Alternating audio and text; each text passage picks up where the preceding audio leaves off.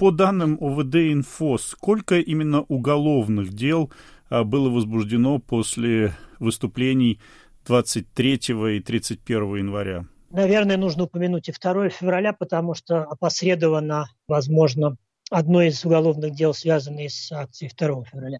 Еще в феврале МВД заявило, что возбуждено не менее 90 дел. Мы пока насчитали примерно где-то около 80, но здесь не очень на самом деле понятно, что понимать под уголовным делом, потому что мы не знаем точно, Например, есть эпизоды, в которых, по мнению следствия, участвовала группа людей. А будут ли они проходить по одному делу или по разным?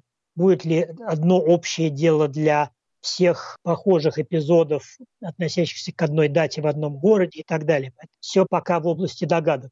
Если говорить о количестве людей, про которых мы знаем, что в отношении них а, возбуждены уголовные дела, то по нашим подсчетам вот тех людей, которым уже предъявили обвинение или они находятся в статусе подозреваемых, мы знаем примерно про 100 с лишним человек, и явно число это будет больше. Потому что ну, известно, что, там, что по каким-то делам проходит, допустим, 9 человек, а нам известно одно имя. Есть просто дела, про которые мы уже знаем, что они будут массовыми и уже являются массовыми. Это, например, дела аналогичные уже известному хорошо московскому санитарному делу, Такие же дела есть еще и в других регионах, в Нижнем Новгороде, например. То есть тоже людей обвиняют в том, что они позвали людей на акцию и таким образом создали угрозу заражения. Эта статья называется 236 Уголовного кодекса. И тоже массовые дела по статье 267, статья о препятствовании движению или создании угрозы препятствия движению. Такие дела есть в Москве, в Челябинске, Петербурге и других городах. А по каким еще статьям предъявляются обвинения? Ведь наверняка там речь идет и о насилии в отношении сотрудников правопорядка. Да, это самая распространенная статья, как это и вообще бывает обычно после массовых акций, когда возбуждают дела. Это 318 статья Уголовного кодекса, статья о применении насилия представителю власти. Чуть чаще всего э, используется первая часть этой статьи, то есть применение насилия не опасного для жизни и здоровья, случаев применения опасного насилия с точки зрения следствия. То есть это вторая часть уже этой статьи, гораздо меньше. Пока что нам известно всего два таких случая э, опасного насилия. Но надо иметь в виду, что по нашим данным, когда речь идет о применении насилия э, представителей власти на акции, то обычно преследование гораздо более жесткое, чем применение аналогичной статьи в других случаях. То есть когда речь о каком-то о бытовом эксцессе между гражданином и полицейским, даже если на самом деле реальное применение насилия было более существенным, как правило, человек отделывается более легким наказанием. То есть гораздо чаще речь идет о штрафе, а не о лишении свободы, или об условном лишении свободы, а не о реальном. А в случаях с инкриминируемого применения такого насилия на митингах э, наказание, нашим данным, гораздо более суровыми. И сейчас тоже большинство обвиняемых по этой статье лишены свободы в ожидании суда. Из других обвинений это статья об оскорблении представителей власти 319 это призывы к массовым беспорядкам, часть 3 статьи 212, это призывы к экстремистской деятельности, 280 статья, это повреждение имущества, 167 статья, и статья о неоднократном нарушении порядка проведения публичных мероприятий 212.1, так называемая Дадинская статья. А можно ли хотя бы приблизительно сказать, в скольки российских регионах возбуждены подобные дела? А, более 30 регионов, 32 я считал сейчас. Подавляющее большинство в Москве и Петербурге, довольно много в а, Приморском крае. В основном связано вмененным применением насилия на акциях в Владивостоке. Ну и по нескольку или по одному делу в других. Известно, что большинство фигурантов так называемых санитарных дел содержится под домашним арестом. Это самая жесткая мера пресечения по этой статье, насколько я знаю. А вот по другим статьям обвиняемые, они в основном находятся за решеткой или их тоже держат под домашним арестом? По статье 318, а это э, самая распространенная статья, большинство находится под стражей, не все, но подавляющее большинство, 30 человек более 30, потому что 30, ровно 30 – это те, в отношении которых еще не вынесены приговоры, но есть два приговора с лишением свободы, таким образом, ну, как минимум 32 человека. Но это опять-таки о тех, про кого мы знаем. Ну и вот все другие меры пресечения, которые я сейчас смотрю, там количество меньше. 10 человек под домашним арестом, 11 человек запрет определенных действий. Есть еще люди, про которых мы не знаем. Какие-либо еще не избранные меры пресечения, либо мы просто нам неизвестны. Но большинство вот из тех, как мы знаем, под стражей действительно. Но вы уже упомянули, что по некоторым делам приговоры вынесены. По скольким делам и какого рода это приговоры? Значит, нам известно шесть судебных решений. Из них одно решение о прекращении дела. Это новосибирская активистка Яна Дробноход. Ее дело опосредованно связано с акциями поддержку Навального, потому что дело само возбудили по следам акций в поддержку бывшего губернатора Хабаровского края Сергея Фургала.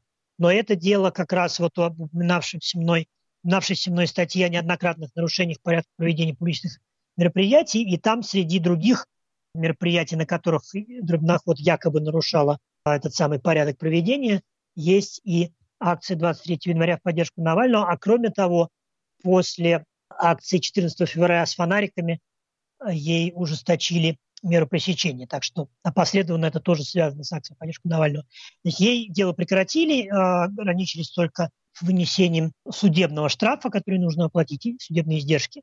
И есть пять приговоров, пока ну, известных нам. Тут нужно, э, кстати, сказать, что, к сожалению, о многих делах мы узнаем сильно позже и почти случайно. То есть, скажем, об одном из э, приговоров мы узнали от наших э, друзей из низовой инициативы э, «Арестанты 212», которые занимаются поддержкой обвиняемых, в частности, вот по этим делам, связанным с акциями поддержку Навального, и переписываются их активисты с заключенными. И вот на днях они получили письмо от одного из заключенных, Тимура Салихова, в котором он написал, что в отношении его вынесли приговор. То есть спустя несколько дней мы об этом узнали.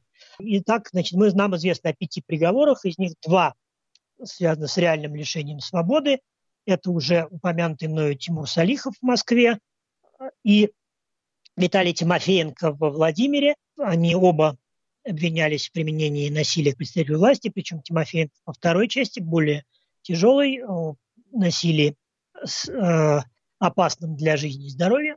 А еще один приговор – это принудительные работы.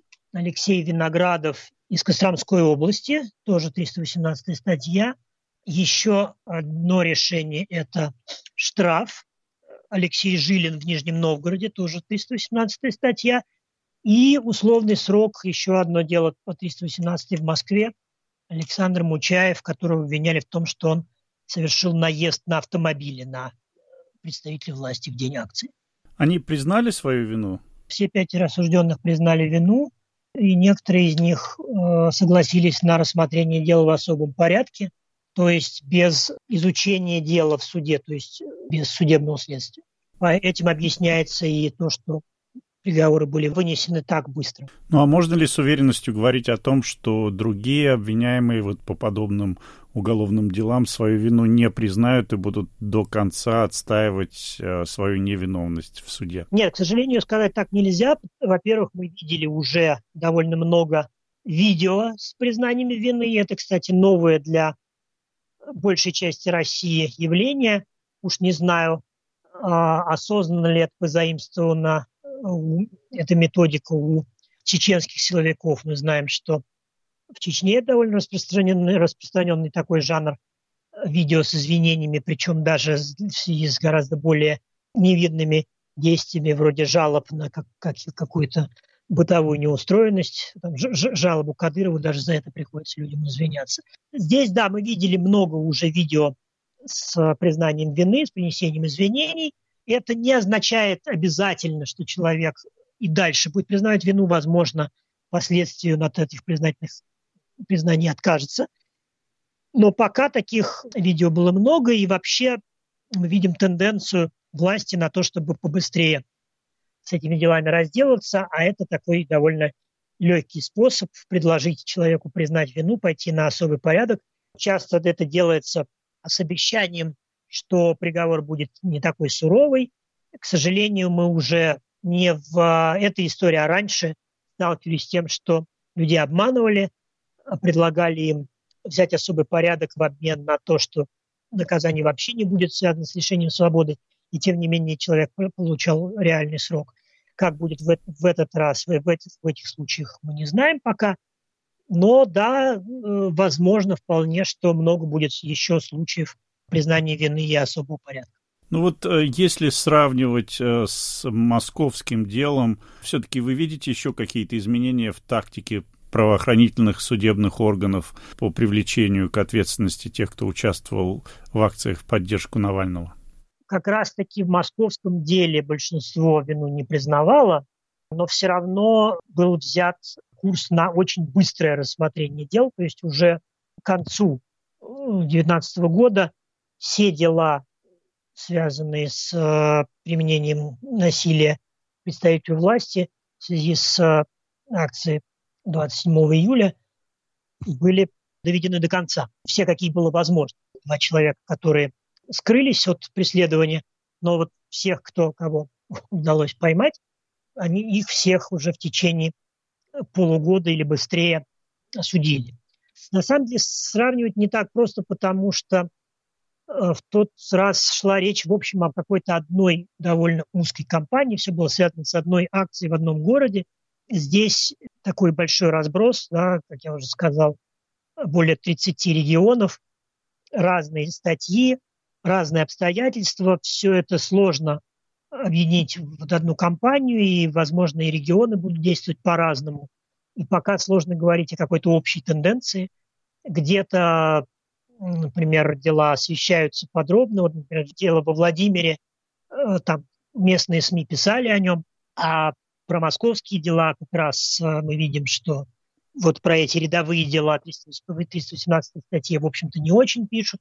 Компании широкой какой-то нету ни в поддержку, увы, ни, наоборот, с осуждением. То есть есть ощущение, что все как-то быстро и, возможно, до начала предвыборной кампании хотят с этим всем разобраться. Но здесь есть разница между э, вот этими делами, которые я назвал рядовыми, то есть а, отдельных людей, которых обвиняют в применении насилия, например, или каких-то других историях. Да, я не упомянул еще об одной статье, о статье о вандализме. Нескольких людей преследуют за нанесение надписей, ну, тоже в связи с акциями на каких-то постаментах и так далее. Вот такие дела. А с другой стороны, есть дела вот эти массовые о перекрытии дорог или о создании опасного с точки зрения заболеваний, опасной ситуации, вот эти дела скорее будут рассматриваться дольше, потому что в каких-то регионах мы даже не знаем про обвиняемых. Скорее всего, здесь будет какая-то широкая пропагандистская кампания, уж по крайней мере в Москве, с такими известными людьми, с видными активистами, с активисткой Пусси Райт, с братом Алексея Навального Олегом, а, с большой вероятностью здесь будут какие-то большие силы привлечены, и, наверное, это дело постараются сделать показательным. Здесь не, сложно говорить о какой-то одной а, линии, и поэтому довольно сложно сравнивать с московским делом 19 года.